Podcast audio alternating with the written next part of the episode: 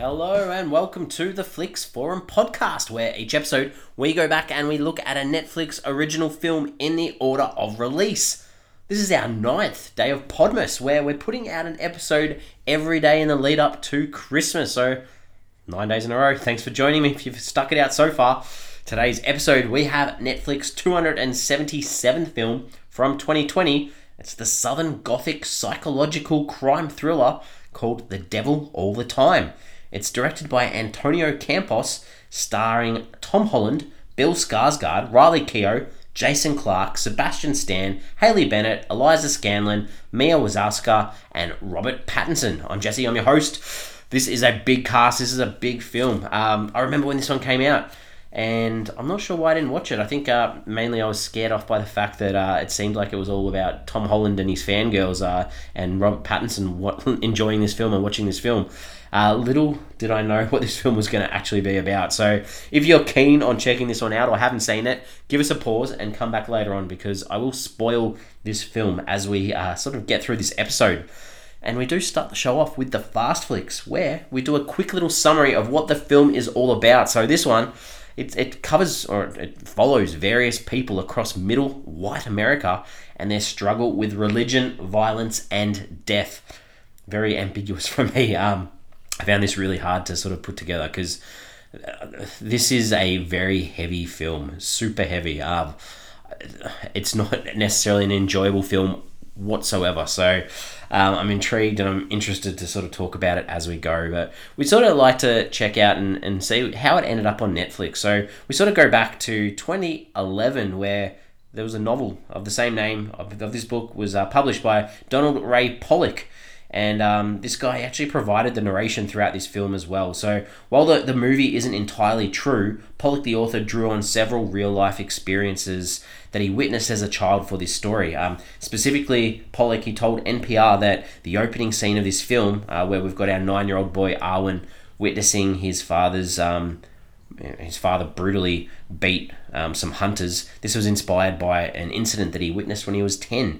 And this experience nearly gave Pollock a nervous breakdown when he was 10 years old. So you can sort of see that the trauma that this guy probably experienced, he put it into words, and now we're seeing it on screen as well. The production for this film was announced in September of 2018, with Tom Holland, Robert Pattinson, Chris Evans, and Mia Wasikowska in talks to star. Antonio Campos was set to write and direct the film, with one of my favourites of all time, Jake Gyllenhaal, serving as a producer on this film as well. We head to Jan of 2019, where Bill Skarsgård and Eliza Scanlen joined the cast, and Netflix came on board to distribute the film. Sebastian Stan was then cast to replace Evans after scheduling conflicts caused him to drop out, and he personally recommended Stan for the role himself. And my guess is, as we sort of saw in one of the films the other day that we were sort of discussing, I'm guessing Evans was sort of needed for Avengers Endgame around this time. Principal photography for this film began on Feb 19, 2019 in Alabama, and then the filming locations moved around America, including Anniston, Pell City, Birmingham, and Montevallo, with filming completed on April 15th of 2019. The film was the most watched on Netflix after its first 2 days, and third overall in its first 5 days. In November of 2020, Variety reported that the film was the 22nd most watched straight-to-streaming title of 2020 up to that point. So, you know, we're heading towards the end of 2020 at this stage, heading towards that top 20 of films streamed. That's not a bad result for Netflix. Actor Harry Melling dumped, there's a scene, this is a spoiler from the film, I guess, as well, and I didn't even mention him in the cast list, but Harry Melling, you'd recognise from the Harry Potter films, he dumped real-life orb weaver spiders on his head for one of these scenes, and he said that he was okay with it as long as the spiders weren't changed to snakes. I wasn't a big fan of that scene, probably talk about it later, but putting real spiders on your face, not for me at all.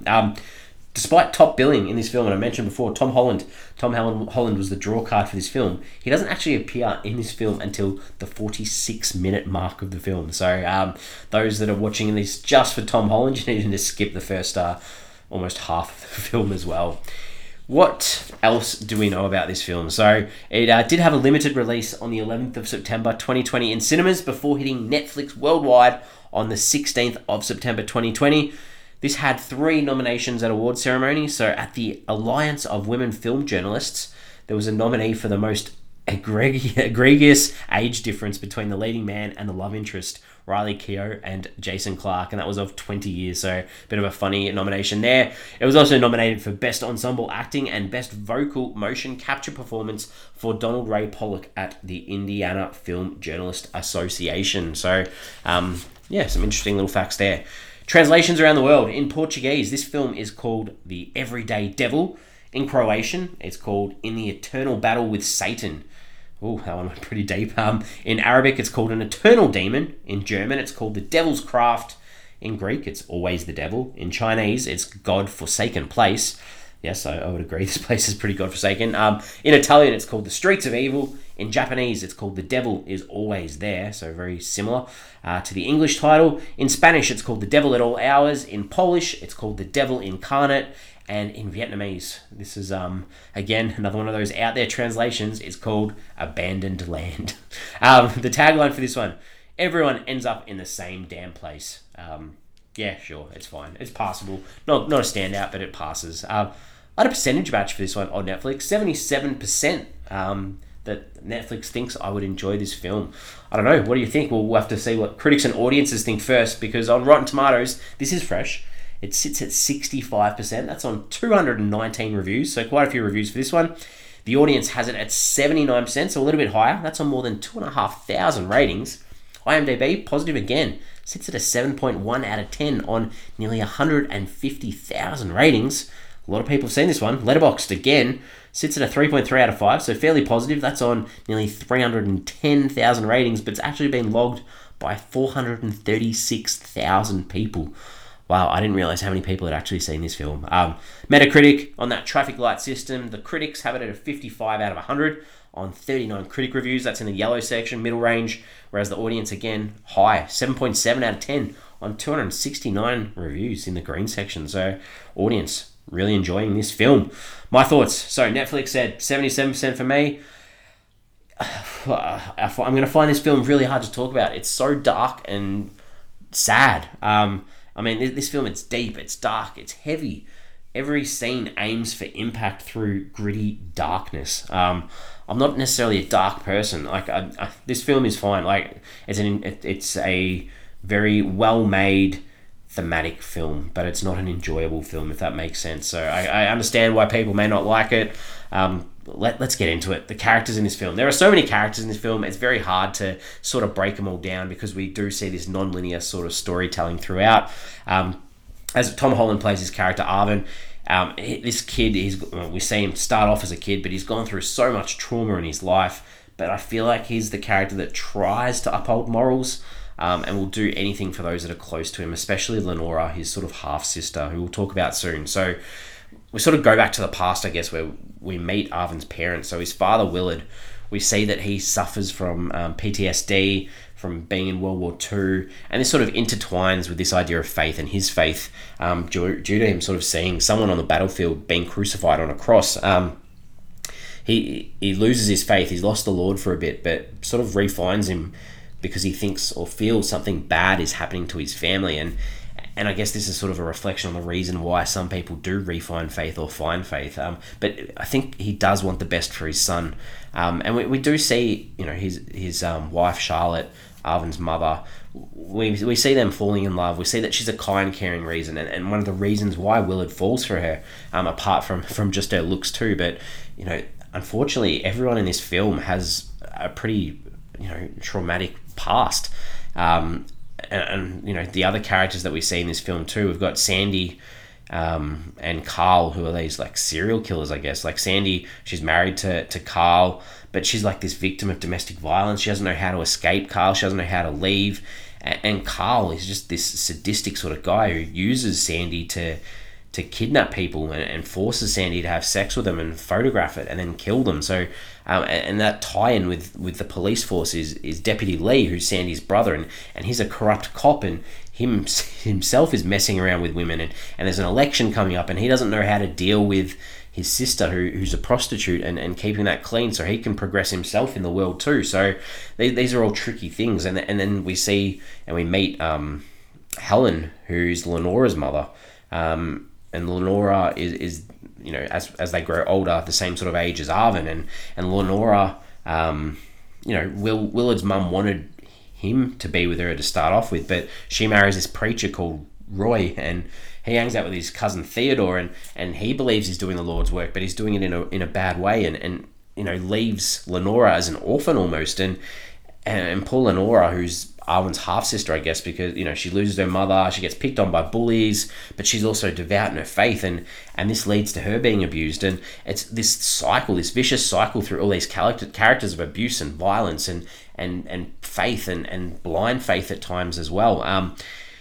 I think I've almost touched on all of the characters. I think Reverend Preston Teagarden, we see him come in the film towards the end, played by Robert Pattinson. He's this real piece of work. He's almost like a character from a different film, the way that Pattinson plays him. But you needed that. So as an audience, you hated him the most out of everyone, out of all these bad people, because he was a despicable person. And, you know, he preys on the innocent and uses the guise of God's work as well. So, you know, it's very hard to sort of...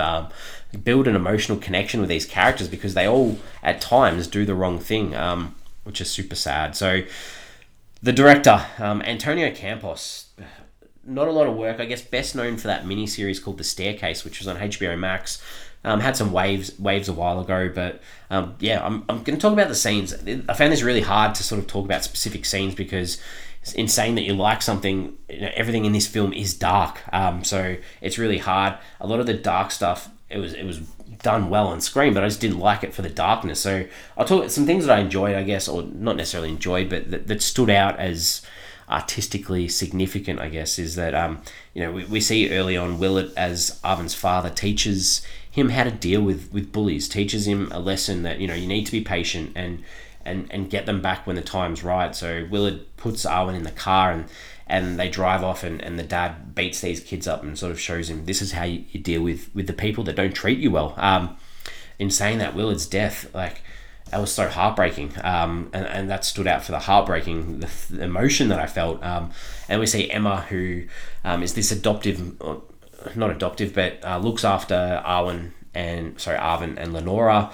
There's a scene where, you know, religion's such a big thing for her. This is Willard's mother, and Emma's trying to impress the new pastor with food, making a meal, and when we get to the church and he makes fun of it, it was just really sad at how embarrassed she was about that as well.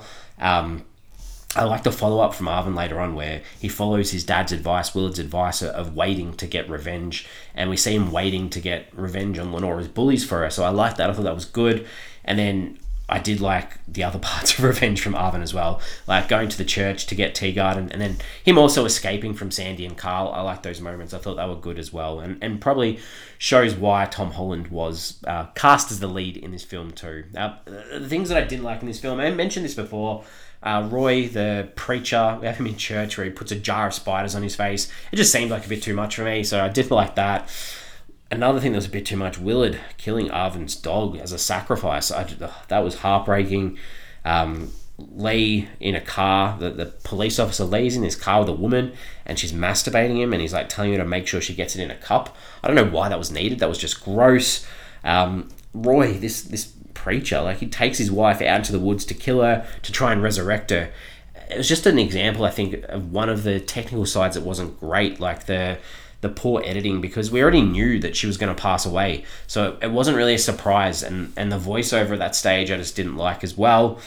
Teagarden, I mentioned before, he's a piece of work. He's in the car with Lenora at one stage, talking about birthday suits and opening up to the Lord.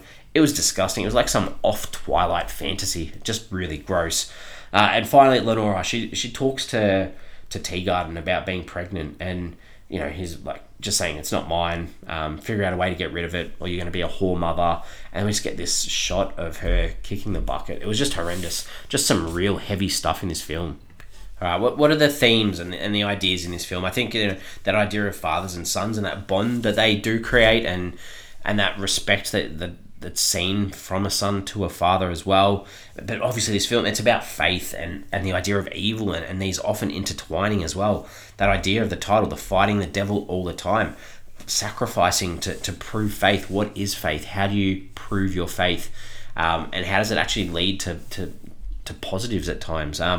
Because there are multiple generations in this film that are impacted by violence in the heartland of America, very white America, but this generational trauma, which is super sad to see. And it's like the culture of the place as well, the culture of this town or this area of America where the people who occupy it, it's almost like they're predetermined for the outcome of how their lives are going to roll out. And it's not necessarily what they want or what they need, but they have no way of escape. And I mentioned this through the scenes that I like too, but I like that idea of picking your time to retaliate.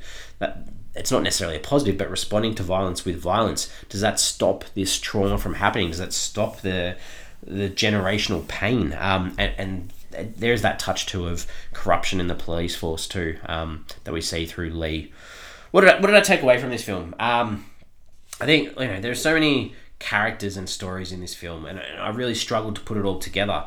This might have been better off as a miniseries, because you might have got some more context around the characters. But in saying that, it's not that the film doesn't work. It just would have been better to spend more time with each scenario or each character, because the film does work. It's just, I think it might have been better if it was extended at times as well.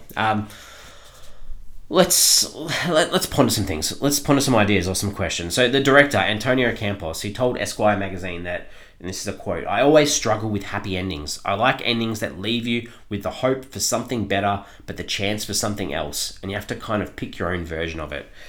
If we're talking about the ending of this film, that's that idea that realistically the only person that survives is Arvin. Does he have hope at the end? I don't know.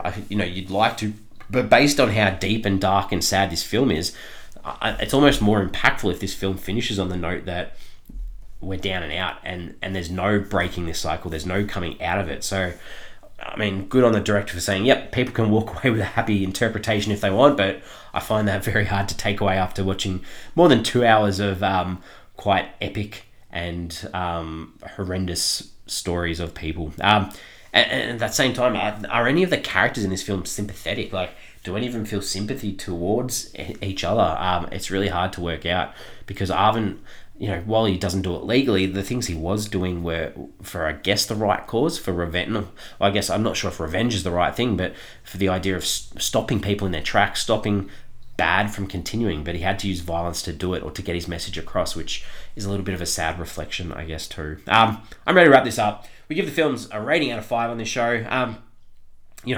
I've said this many, many times. This film, and considering we're in the Christmas period, this is not a great film to watch for Christmas. But while the film it's bloody and it's dark and it's depressing, it's still really well made.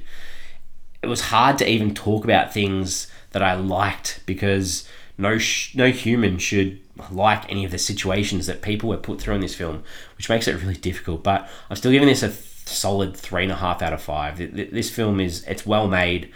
It's trying to say something, even if it may be hard to watch it. It's still, a good film. So 3.5 out of 5 for me. We are on socials. We've got Instagram, Facebook, and X, formerly known as Twitter. We are at Flix Forum on all of those platforms. The question I wanted to put out with this episode was, and this sort of ties in with what we were talking about before, but does Arvin escape that cycle of violence? I mean, and you've got to, I guess, it's how you take that final scene, because that final shot of him is in a car where he's, trying not to fall asleep, but the radio is talking about the Vietnam War. So there's that idea in the back of my head that, his dad fought in the war. Is that what he needs to do to find his own peace? And then that's another whole story if he does end up in Vietnam. Like, does he survive, et cetera, et cetera. So interesting thing to ponder. We're back tomorrow. Hopefully, I don't know, looking at what tomorrow is, I don't know if it's going to change up, but tomorrow is a 2020 Spanish psychological thriller called The Paramedic. I don't know if a psychological thriller is necessarily in the mood for Christmas either, but in Spanish it's called El Practicante. It's directed by Carlos Torres and stars Maria Casa and Deborah Francois. So that's what we've got tomorrow. This one's been very hard to be upbeat about because it is a pretty heavy film. Give it a watch if you want. Maybe wait until New Year. Don't watch it during the Christmas period. I'll see you tomorrow.